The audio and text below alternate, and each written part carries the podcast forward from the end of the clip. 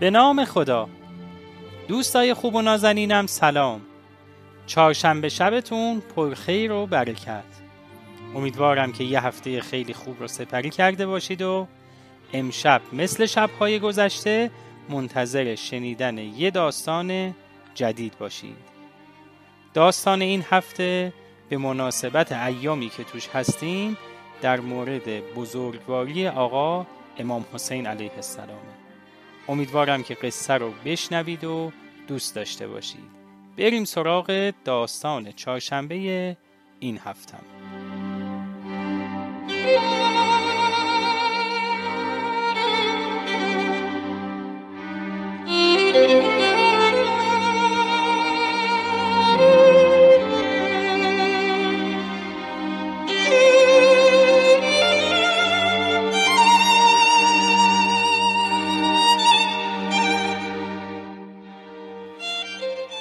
شخصی به نام اسامت ابن مستلق گوید وارد مدینه شدم.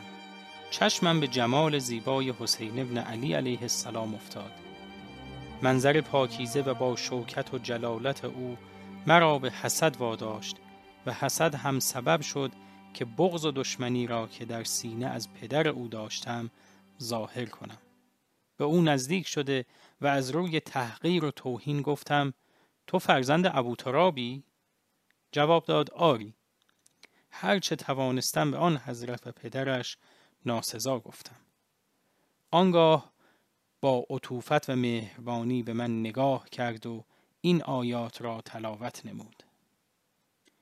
عفو را پیشه کن و به نیکی فرمانده و از جاهلان اعراض کن. و اگر از جانب شیطان در تو وسوسه ای پدید آمد به خدا پناه ببر زیرا او شنوا و داناست. کسانی که پریزکاری می کنند چون از شیطان وسوسه ای به آنها برسد خدا را یاد می کنند و در دم بینا می شوند و برادرانشان ایشان را به زلالت می کشند و از عمل خیش باز نمی ایستند. سپس به من گفت آرام باش و برای من و خودت از خداوند طلب مغفرت کن. اگر از ما یاری بخواهی تو را یاری خواهیم کرد.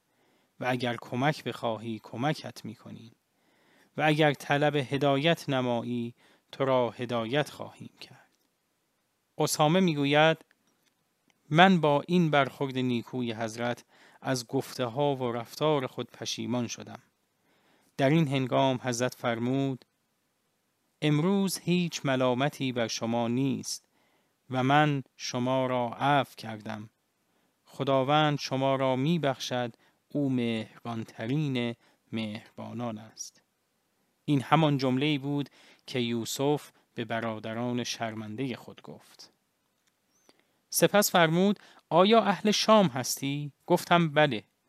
فرمود معاویه سنت دشنام دادن و امیر المؤمنین علیه السلام را در میان مردم شام شایع کرده است. درود خدا بر ما و تو باد. نیازمندی های خود را بگو که مرا بهتر از آنچه گمان برده ای خواهی یافت الله اسامه می‌گوید با این برخورد بزرگوارانه و کریمانه او زمین با همه پهناوری که داشت برایم تنگ شد و دوست داشتم که مرا در خود فرو برد. آنگاه خود را از وی دور کردم و از آن پس کسی محبوب تر از او و پدرش نزد من نبود.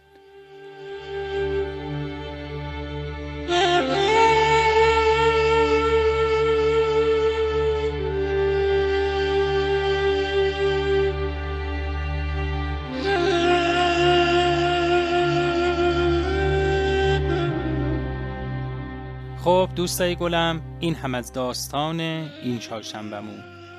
ایام شهادت آقا امام حسین و دوستان خوبش رو به همه شما تسلیت میگم. تا چهارشنبه دیگه خدا نگهدارتون.